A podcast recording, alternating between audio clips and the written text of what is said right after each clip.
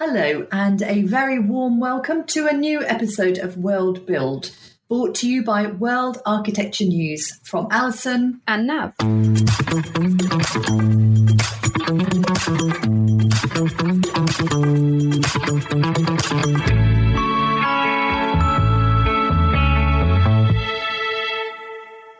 In today's episode, we speak to Nick Jackson, Director at Arup Architecture, about One Triton Square in London, a building with a new life after an expansive reuse programme which challenged the status quo of conventional refurbishments to deliver an environmentally responsible building for its 4,000 users. Now lauded as British Land's first BREEAM outstanding building, the project exceeds the ambitious carbon reduction targets set out in the UK Climate Change Act. The highly successful removal, refurbishment, and reinstallation of more than 3,000 square metres of facade, comprising of over 25,000 separate parts, proved to be one of the largest examples of implemented circular economy practices in the industry to date. So, thank you very much indeed for taking the time to join us today, Nick. I'd like to start the questions really by asking you to introduce us to this project and detail perhaps how you adapted the approach to manage the environmental commitments of this project right from the get go. Okay, thank you, Alison, and thank you for uh, the opportunity to discuss the project. So, One Triton Square is a early 90s office building that Arup Associates designed for British Land. It was designed originally as a financial building, so it had big trading floor, and it had a lot of sort of capacity in its building, in, in its sort of guts, if you like. The building was actually never used as a trading building, but was occupied by different sorts of businesses. In sort of about 2015, 2016, British Land came back to Arup and said, all right, building's coming vacant, sort of original leases are now expiring. What shall we do with the building? And, you know, what can we do with the building? So uh, we looked at ways of reconfiguring the building and critically, how could we add more floor space to it? Sitting alongside that was the conversation about how do we do that in the, the most environmental and sustainable way we can. And in a way, those two things came together. We developed a scheme that nearly added about sort of 80% more net floor area to the building. And at the same time, we're able to do that by retaining the existing building and adding three stories to it, which critically meant we retained all the original structure and all the material within that. And obviously, from a point of view of embodied carbon, that was a very positive move as against a total new build. And I think one of the changes made was to the atrium, an integral part of this building that was redesigned so the area could be used more effectively.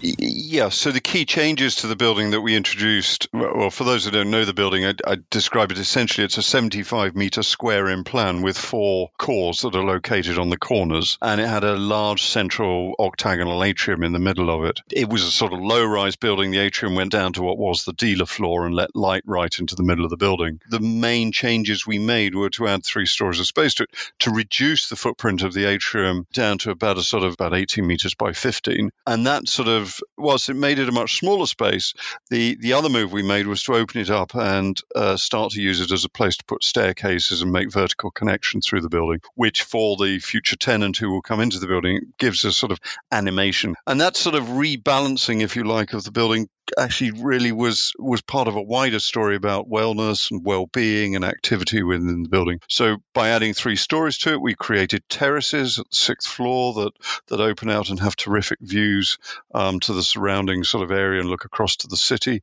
uh, as they sit just above the horizon of Fitzrovia. And as part of a whole series of initiatives we introduced that ultimately all ended up in in its sort of you know uh, outstanding sort of um, environmental performance. And how much was the retrofit made easier by the fact that Arup designed the initial building? Would it have been far more difficult if it had been a building that was completely new to the team? Well, the nature of a sort of project like this is there's a there's a huge amount of sort of forensic activity at the beginning of trying to understand what the existing building is and how it's been built. So we had designed the the structures, the MEP, the architecture of the original building, and that meant we had all the record documents um, from that. That was a huge asset in terms of starting to develop designs around what you could do with the building. So we knew what load it could take in terms of additional floors. We knew how the original MEP services were configured.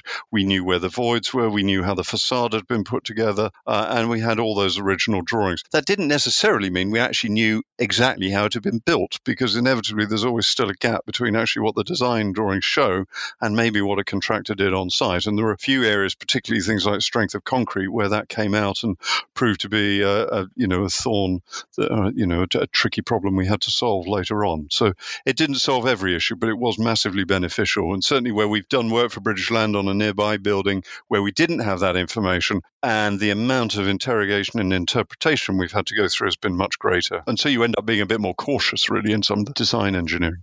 So, in terms of projects nowadays, are they looking to be built with an afterlife, as it were, and by that saving embodied carbon, as we've spoken about?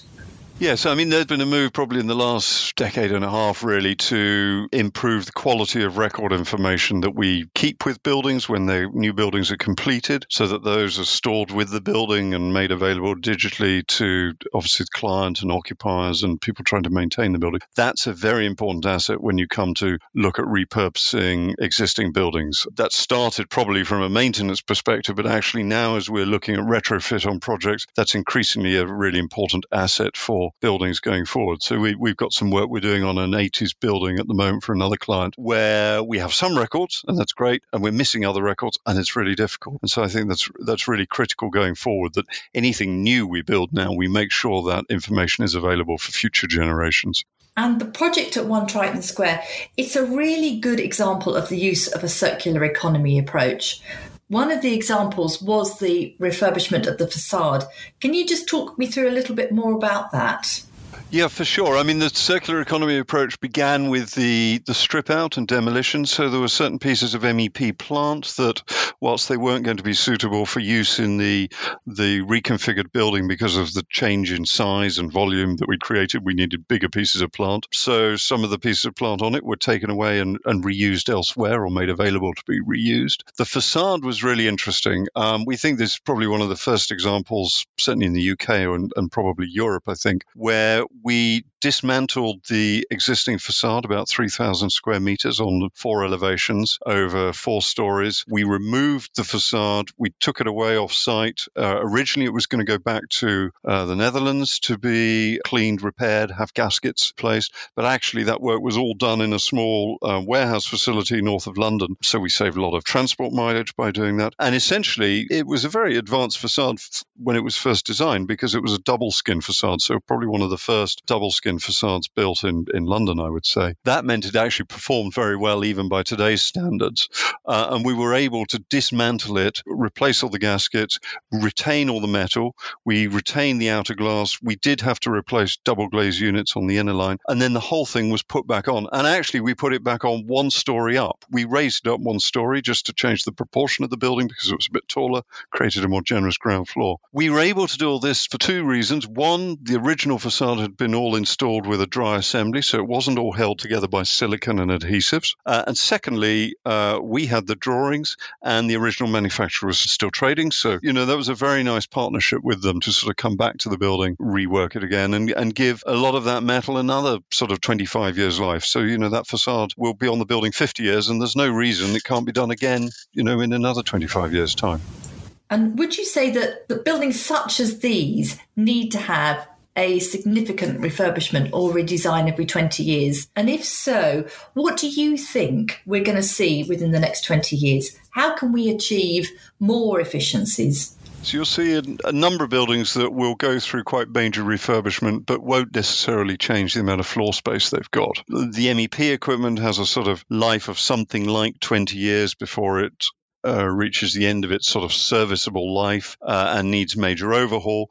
Typically, at that point, equally, you'll find that new equipment is m- much, much more efficient, is much, much more energy efficient, will deliver, uh, can be controlled better. So, from a carbon and environmental point of view, the systems, it makes sense to reinvest in new systems and replace uh, and recycle the, the, the old systems. So, you can keep ductwork in, you can keep pipework in, but you take away the air handling unit or the chiller, or you replace the the fans in the air handling unit. So that's sort of one scenario. The, the other is where there are opportunities to obviously increase the amount of floor space, as at Triton, and that, that drives a different conversation. I think what you will see in London in the next sort of decade is there's a whole stock of buildings that were built in the 90s and into the 2000s that are going to be coming through that cycle where their MEP equipment is reaching the end of its life.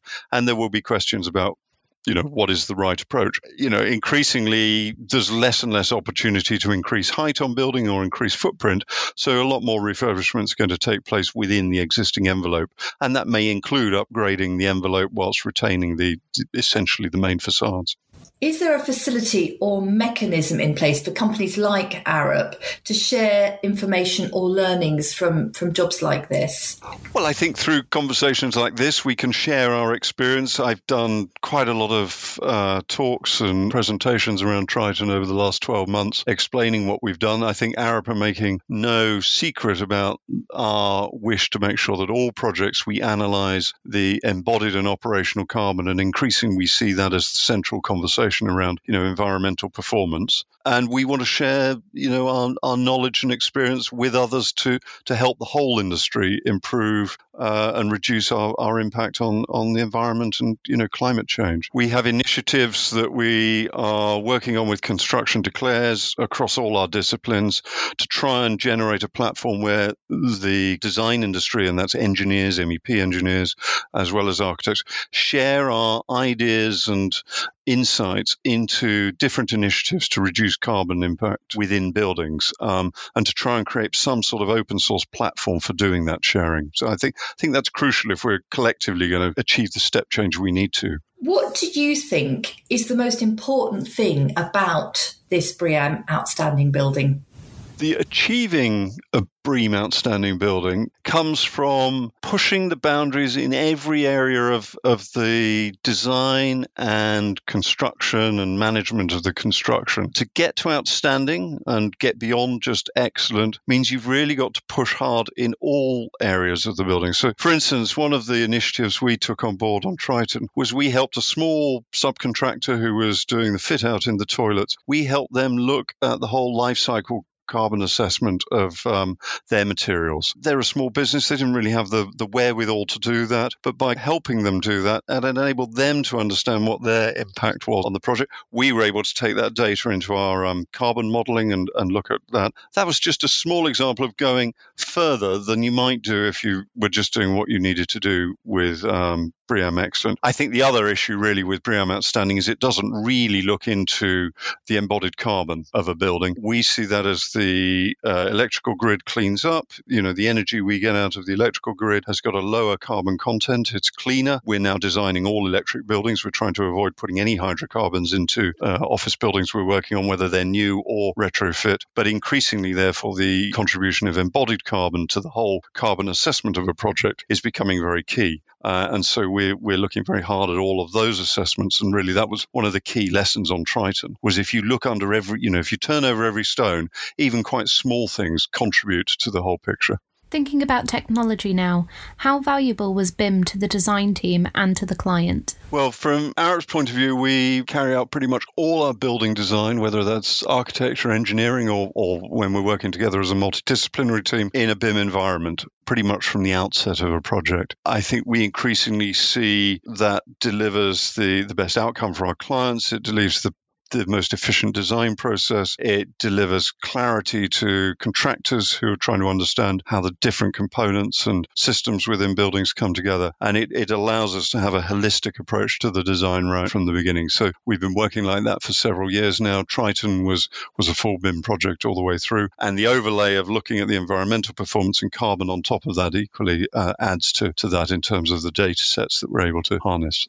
And how are you able to use it to overcome challenges with the design? I mean, there are the, the sort of simple spatial issues of fit and coordination that go on day to day. I think where we see the greater opportunities is that by working within a, a sort of data rich 3D environment, what we're able to do is equally start looking at more advanced digital processes, whether that's using scripts to generate certain parts of the, the modeling or, or the design. It allows us to look at options more effectively and we're increasingly starting to to use the BIM and the, the 3D environment to look at generative design and automation. So where on an engineering side we might use automation to look at uh, carry out calculations or looking at the the way elements of the building get sized and, and looking at different options on that. On an architectural side, we might use that to help us generate massing options for, for a building and show client, you know, the benefits of different arrangements of volumetrically and massing that might show them different floor areas or might offer them better daylight or might offer them more valuable space because of views. So all of that comes in, you know, embracing a sort of BIM environment right from the beginning of a project. What are some of the new technologies that Arup are exploring, and can you see yourself using any of these in the future? Well, we've just rebuilt. We we um, we have a space that is a sort of virtual reality space uh, within our building that we can take clients into. It's a bit like a mini IMAX, if you like, but it's got a very sophisticated sound and projection system in it. Uh, we call it the iLab. Uh, we had a smaller version of it in our building um, on Fitzroy Street, and we've just rebuilt a larger version of it over the last 12 months while we, we haven't been in the office so much. And we use that to carry out simulations, either for our own benefit of a design point of view or we're using it to show clients uh, much more sophisticated simulations of what spaces that we're designing for them might be like. Or, for instance, we're doing a lot of work with HS2. We've used it for, for simulations around some of the um, assets around HS2. That's one area. We, we've got a whole series of initiatives we're investing in digital tools and modeling across the whole group, really in every aspect of the work we're doing to try and streamline sort of mechanical, repetitive tasks to allow our, our teams to concentrate on the places where they can, you know, exercise their innovation and creativity, where the sort of critical thinking can be harnessed. Looking now at the environmental aspects of the project, it's one of the lowest carbon headquarter buildings in the UK and is forecast to save 40,000 tonnes of carbon against a typical new build office of the same size in its first 20 years. How was this achieved?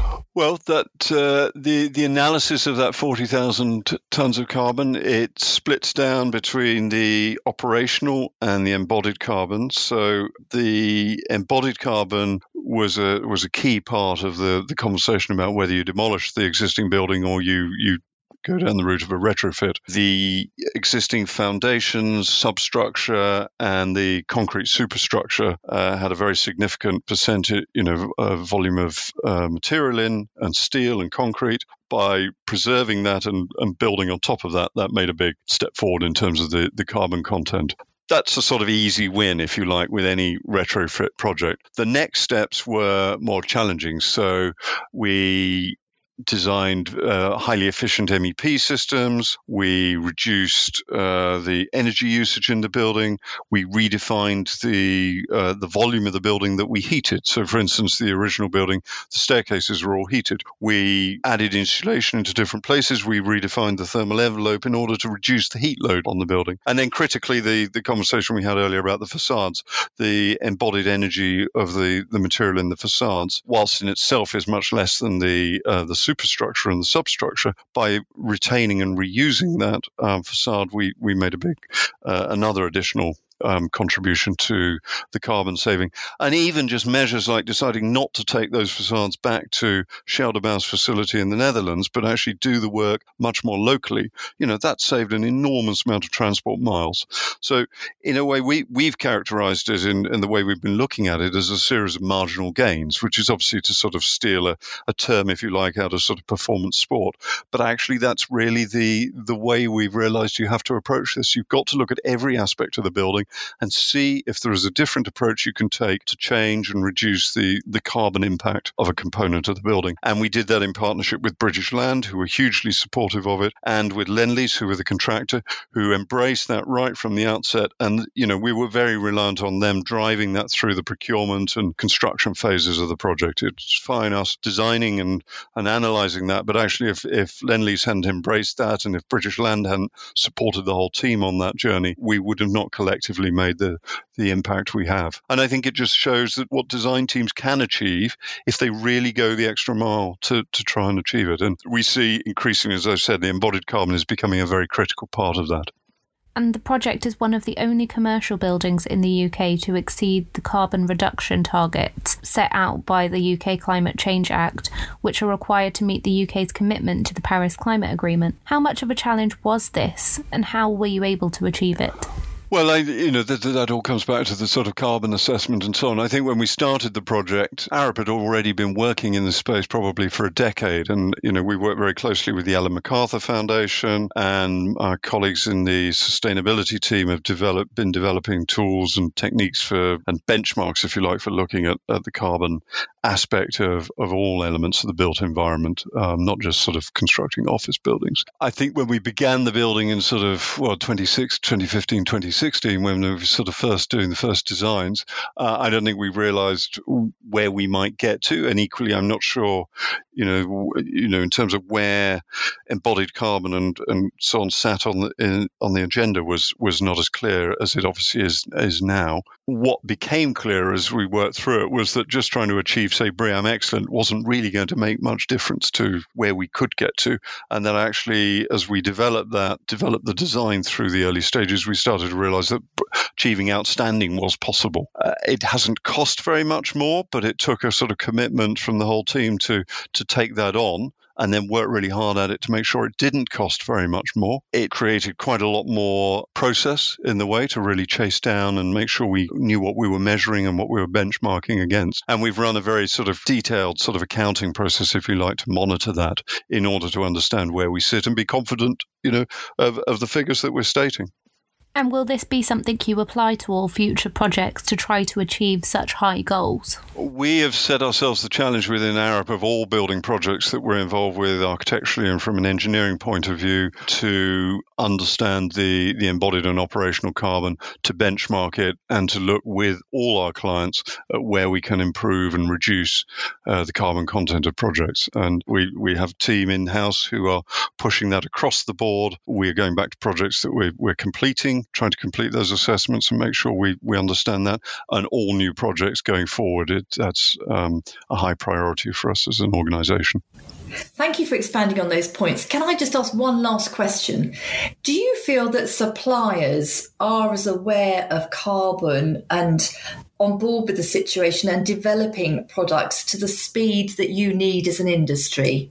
I think many are. I think many realize how critical what they do is to the impact of the industry on the environment. Uh, many of them don't have access to the analysis or the data that, that we are able to, to reach, and they need they need help. I think they're very aware of it, but they don't necessarily have the the tools to hand to be able to analyze their impact. Equally, they are beholden to really what they're asked to do. And unfortunately, not all clients and not all funders or, you know, the wider industry are asking those questions. I think there are still too many buildings and too many projects happening where those questions are not at the front and central to the project. We're asking all our clients when we look at a project really, you know, okay, if you have a building and you think you need to demolish it, do you really need to demolish it or is there a way we can reuse it? And you know, do we need to rethink maybe what the use of a building is before you decide that it's it's not suitable? And equally, I think you know within the sort of commercial industry, the sort of viewpoint that you know buildings have to have certain benchmark characteristics of of height, of floor to ceiling height, or other criteria that sort of get established as reference markers. I think actually those have to flex as well, and people got to realize that you know if you've got a building that actually has another 50 years of life life in it, we shouldn't be demolishing it simply because it maybe doesn't meet a, a metric that may be 50 mil or 100 mil different. Does that really matter? In, in actually the our ability to live and operate and work and you know collaborate in a space. And and it might be achievable through other other means as well yeah, I think we just got to be we've got to be more flexible and more adaptable. We are seeing, you know, all the conversations going on around about the sort of workspace and our working environment and how we work. We are all seeing that we're, you know, we're we're taking on a much more interesting sort of hybrid, adaptive sort of, you know, patterns of work. We need to see our workspace in the same way. Lovely. Well, look, thank you so much for your time. Really appreciate it. I've learned a lot myself this afternoon. Pleasure. Thank you very much. We welcome your feedback on the podcast, so please aim all your comments to waneditorial at haymarket.com. You can listen on Spotify, Apple Podcasts, and Google Podcasts. So follow, download, and join us.